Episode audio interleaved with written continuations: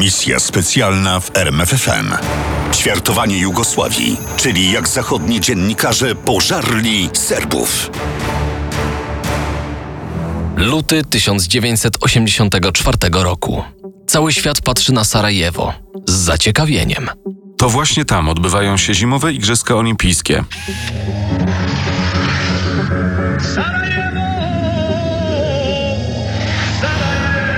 Luty 1994 roku. Świat znów patrzy na Sarajewo, tym razem z przerażeniem. Dzienniki telewizyjne donoszą o masakrze na placu targowym Markale. Od ostrzału artyleryjskiego zginęło 68 osób. 190 odniosło rany. Jak to się stało, że w niespełna dekadę arenę igrzysk opętały demony wojny domowej? Na podstawie dokumentów i niektórych relacji świadków okazuje się, że już podczas igrzysk w Sarajewie wywiad RFN prowokował konflikty między nienawidzącymi się Chorwatami i Serbami. Lecz czy prawdą jest, że już w latach 80. z Nadrenu nad Sawę wysyłano transporty broni? Czy szef wywiadu RFN Klaus Kinkel pozwolił wspierać chorwackich zwolenników secesji? Wiele wskazuje na to, że tak właśnie było. Jaki więc interes mieli Niemcy, że tak chętnie wmieszali się w wewnętrzne sprawy Jugosławii? Dziś już wiemy, że nie byli jedynym państwem zainteresowanym tworzeniem nad Adriatykiem własnej strefy wpływów. Wojna światowych mocarstw o wpływy polityczne na Bałkanach była faktem. Tak naprawdę rozpoczęła się na początku lat 90. Włączyły się w nią również Francja i Wielka Brytania, ale główne role odgrywały Stany Zjednoczone i Niemcy, niekiedy działając przez pośredników. Alois Mock, minister spraw zagranicznych Austrii i przyjaciel kanclerza Helmuta Kohla, popierał separatyzm Słowenii i Chorwacji. Świeżo zjednoczone Niemcy z wielkim zapałem przystąpiły do prowadzenia nieskrępowanej polityki bałkańskiej, co zaniepokoiło inne kraje wspólnoty europejskiej. Tej niemieckiej aktywności przeciwstawiły się Wielka Brytania, Hiszpania i przede wszystkim Francja. Prezydent Mitterrand parokrotnie próbował odwieść Helmuta Kohla od decyzji uznania niepodległości Chorwacji i Słowenii, lecz niewiele wskórał. Kohl w poufnej rozmowie wytłumaczył Mitterrandowi swoje motywy. Nie mam wyjścia. Tego chce moja partia, CDU, CSU, liberałowie, Kościół katolicki, media i pół miliona Chorwatów mieszkających w Niemczech. To była prawda, lecz niepełna. Kohl nie musiał przejmować się opinią publiczną, ale dawała mu ona bezpieczny pretekst do prowadzenia polityki zmierzającej do pogłębiania ekonomicznych wpływów Berlina na Bałkanach. Rzucał na prawo i lewo hasłami o prawie do samostanowienia narodów. Nie patrzył na koszty, bo nie dotyczyły one Niemiec i nie liczył się ze zdaniem Europy oraz świata. Był głuchy na ostrzeżenia. Amerykański dyplomata Richard Holbrooke tłumaczył Kolowi. Uznanie niepodległej Chorwacji wywoła ciąg tragicznych zdarzeń, e, które w końcu doprowadzą do krwawej wojny w Bośni i Hercegowinie. Alija Izetbegowicz, pierwszy prezydent Bośni i Hercegowiny, powiedział podczas wizyty w Berlinie. Uznanie Chorwacji oznacza wojnę w Bośni. Nie może stać się inaczej. Uznajcie Słowenię, jeśli tak chcecie, ale nie uznawajcie Chorwacji. Dlaczego Izetbegowicz obawiał się utworzenia niepodległej Chorwacji? Ponieważ na terenie graniczącej z Chorwacją Bośni mieszkała ogromna grupa Chorwatów, którzy zapewne będą chcieli dołączyć terytorialnie do Chorwacji. A to musiało wywołać wojnę. Profesor Marek Waldenberg, politolog zajmujący się najnowszą historią Niemiec, stwierdził, że Kohl stawiał sobie za cel doprowadzenie do rozbicia Jugosławii. Ten uznany za człowieka pokoju przywódca chciał utworzenia na tym obszarze małych państw, a także politycznego i ekonomicznego uzależnienia ich od siebie. A wszystko w celu uzyskania hegemonii w Europie Środkowo i Południowo-Wschodniej oraz dominującej pozycji w Unii Europejskiej. Mniej więcej w tym samym czasie, kiedy Mitterrand nieskutecznie przekonywał Kola, wiosną 1991 roku doszło do spotkania dowództwa Armii Jugosłowiańskiej z rządem. Rozważano wprowadzenie stanu wyjątkowego na obszarze całego federacyjnego państwa. Minister obrony generał Veliko Kadijewicz, a po kilku miesiącach dowódca Jugosłowiańskiej Armii Ludowej podczas wojny ze Słowenią i Chorwacją twierdził: Przygotowano podstępny plan zniszczenia Jugosławii. Pierwszy etap to wojna domowa. Etap drugi to interwencja zagraniczna. Następnie w całej Jugosławii zostaną wprowadzone marionetki. Czy miał na to dowody? Być może tak. Jugosłowiański kontrwywiad wszedł w posiadanie nagrania z 1990 roku, na którym minister obrony cieszący się autonomią Chorwacji przekonuje dwóch niezidentyfikowanych ludzi o tym, że Chorwacja jest w stanie wojny z jugosłowiańską armią ludową. Kim byli? Tego Kadijewicz nie wiedział, a przynajmniej twierdził, że nie wie. Wiadomo natomiast, że Serbowie uważali Słoweńców i Chorwatów za narzędzie polityków Europy Zachodniej. W kontekście wiadomości, jakie mamy dziś, można sprecyzować to stwierdzenie. Chodzi przede wszystkim o Niemcy i Stany Zjednoczone. Na wspomnianym wyżej spotkaniu generalicji i rządu doszło do kłótni. Chorwat Stjepan Mesić oskarżył Serbów o zamiar wykorzystania armii jugosłowiańskiej do zbudowania Wielkiej Serbii. A to, jak twierdził, musiało skończyć się wojną.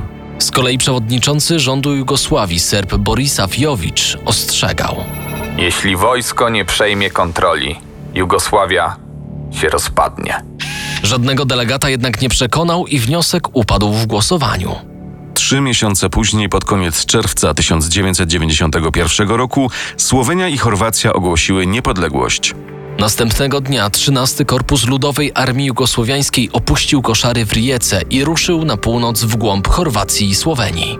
Zaczynał się pięcioletni okres brutalnych wojen. A wszystko przez hasło, z jakim nowy prezydent Serbii Slobodan Milošević zdobywał popularność. Wszyscy Serbowie w jednym państwie. To musiało doprowadzić do wojny.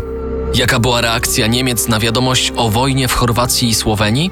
Niemiecki minister spraw zagranicznych Hans-Dietrich Genscher w imieniu rządu uznał jako pierwszy oba państwa za pełnoprawnych członków wspólnoty międzynarodowej. Nie tylko wyprzedził w tym względzie inne kraje wspólnoty europejskiej, lecz wręcz wymusił na nich uznanie niepodległości nowych państw. Z perspektywy Berlina była to forma nacisku na rząd dogorywającej Jugosławii. Polityczny cios łaski. Zaangażowanie, z jakim politycy z Berlina włączyli się w wewnętrzne sprawy Jugosławii, spotkało się z dezaprobatą wspólnoty europejskiej. Niemcy nie czekali na decyzję Komisji Europejskiej. Nie wysilili się, by wypracować wspólne stanowisko z resztą krajów. Kierowali się wyłącznie własnym interesem. Pojawiły się opinie, że Niemcy dosłownie nazajutrz po zjednoczeniu weszły na drogę imperializmu, Tym razem pod szyldem międzynarodowych umów gospodarczych. a w konsekwencji liczyły na odgrywanie wiodącej roli w Europie. Według historyków to egoistyczne podejście do skomplikowanego zagadnienia bałkańskiego przyspieszyło rozpad Jugosławii. W konsekwencji doprowadziło do wojny na Bałkanach. Uznanie Słowenii i Chorwacji przez ówczesnego niemieckiego ministra spraw zagranicznych Genschera nie zaradziło obecnemu kryzysowi bałkańskiemu, ale go zaostrzyło. Oznajmił Süddeutsche Zeitung w 1999 roku. Genscher natomiast tłumaczył. Decyzja o uznaniu Słowenii i Chorwacji nastąpiła dopiero po wydarzeniach, które były od dawna nieodwracalne. W tym czasie w Chorwacji szalała już wojna. Wojska serbskie bombardowały Dubrownik. Płonął Wukowar. Zwycięstwo przechylało się na stronę serbską, a to nie podobało się kanclerzowi Niemiec. Helmut Kohl po raz kolejny postanowił pomóc Chorwatom wygrać wojnę. Jak to zrobić? Najłatwiej przez dostawy potrzebnych towarów. A co jest najbardziej pożądanym towarem w czasie wojny? Broń i sprzęt wojskowy. Niemcy zaangażowali się w sprzedaż broni do Chorwacji mimo embarga narzuconego przez ONZ. Ale cóż znaczy ONZ wobec uporu takich potęg gospodarczych i politycznych jak Niemcy i Stany Zjednoczone? Bo akurat Stany Zjednoczone także dały zielone światło firmom zbrojeniowym na sprzedaż broni walczącym krajom Chorwacji i Bośni. Ale to nie wszystko. Należało jeszcze przekonać świat, że państwa demokratyczne wspierają tę właściwą, dobrą stronę. Wyszło na to, że Niemcy bądź Amerykanie podpowiedzieli Chorwatom posunięcie, które okazało się arcymistrzowskim ruchem. Zagrzeb zatrudnił firmę Public Relations, aby zadbała o wizerunek Chorwacji na arenie międzynarodowej. To zadanie powierzono agencji Ruder Finn Global. Jej pracownicy mieli opracować strategię komunikacji z rządem i Kongresem Stanów Zjednoczonych. Za jednym zamachem zdołaliśmy przedstawić sprawę. Prostą historię, w której występują dobrzy i źli. Opowiadał szef misji bałkańskiej agencji Ruder Finn James Harf. Dobrzy to Chorwaci, źli to Serbowie. I tak już pozostało do końca wojny. W listopadzie 1991 roku agencja rozpoczęła lobbying, który miał na celu przychylność społeczności międzynarodowej do uznania niepodległości Chorwacji. W czerwcu 1992 roku podobną umowę z agencją Ruder Finn Global podpisała walcząca z Serbami Bośnia. Agencja wzięła na siebie dwa główne zadania: Przekazywała mediom amerykańskim, brytyjskim i francuskim odpowiednio przygotowane informacje o sytuacji w byłej Jugosławii oraz promowała Stany Zjednoczone na Bałkanach. Korzystały na tym procederze takie słynne redakcje jak francuski Le Monde, brytyjski Guardian czy amerykański Washington Post. Rolę akcji PR-owskiej zwięźle ujął Harf. Naszym zadaniem nie jest weryfikowanie informacji. Nie jesteśmy do tego przygotowani. Naszym zadaniem jest przyspieszenie obiegu informacji, które są dla nas korzystne.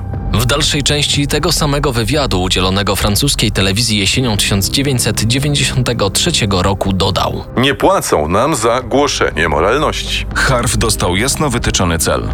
Dbać o dobre imię Chorwatów i Bośniaków i to robił. Kiedy do jego ludzi z agencji Ruder Finn dotarły niepotwierdzone informacje o obozach koncentracyjnych zakładanych przez Serbów bośniackich, wykorzystał to. Natychmiast nastąpiła bardzo wyraźna zmiana języka prasy. Używano wyrażeń czystka etniczna, obozy koncentracyjne, etc. Wszystko, co odwoływało się do nazistowskich Niemiec, komór gazowych i Oświęcimia. Ładunek emocjonalny był tak silny, że nikt nie mógł przeciwstawić się temu pod karą oskarżenia o rewizjonizm. Wiadomość obiegła świat. Pojawiły się komentarze, po których Serbom przypięto łatkę ludobójców. Ale za największy sukces Harf uważa urobienie na rzecz Chorwatów i Bośniaków opinii amerykańskich Żydów. Było to bardzo trudne zadanie, zwłaszcza w przypadku Chorwacji. Wiadomo było, że prezydent Kroatów Franjo Tudjman był antysemitą, z czym zresztą się nie krył. Z kolei prezydent Bośni Alija Izetbegowicz był fundamentalistą islamskim. Należało te niekorzystne informacje usunąć z prasowych notatek. W zamian wprowadzono retorykę pokazującą obraz Chorwatów ofiar wojny. Dlatego migawki telewizyjne skupiły się na zniszczonych miastach Chorwacji i Bośni oraz zmęczonych twarzach uchodźców. To gwarantowało oczekiwany efekt. Sukces gonił sukces. A skoro agencja PR-owska wykonała tak ogromną i pożyteczną robotę dla Chorwatów i Bośniaków, Dlaczego nie pomogli Serbom? prezydent Serbii Slobodan Milošević dostał taką propozycję, lecz z niej nie skorzystał. Nie rozumiał, jak bardzo media oddziałują na opinię publiczną. Nie rozumiał też, jak bardzo politycy zachodni liczą się ze zdaniem tłumu. O ile, oczywiście, jest im to na rękę. Miloszewicz skupił się na walce o zwolenników we własnym kraju. Co uzyskał? Tylko narastającą psychozę antyniemiecką. Niemcy chcą się zemścić na Serbach za dwie przegrane wojny. Brzmiało jedno z haseł często powtarzanych na ulicach serbskich miast. Kiedy zdał sobie sprawę z błędu, na poprawę wizerunku Serbii na arenie międzynarodowej było już za późno. Znamy wojnę w byłej Jugosławii na podstawie zafałszowanego obrazu. Dużo mówimy o zbrodniach Serbów, Wspominamy masakrę w Srebrenicy. ale zapominamy, że również Chorwaci i Bośniacy mają na rękach krew niewinnych ludzi, niewinnych Serbów. Nie mówiła telewizja ani radio. I milczała prasa, A dlaczego? Bo najmniejsze nawet przecieki wyłapywali czujni ludzie Jamesa Harfa z Ruder Finn Global. Zgodnie z dyrektywami polityków z Waszyngtonu i Berlina, Londynu i Paryża. cóż, mocarstwa znów chciały wyjść z wojny z czystymi rękami. Udało się to dzięki sile PR-u. Misja specjalna w RMFFM. Na tropie największych tajemnic historii.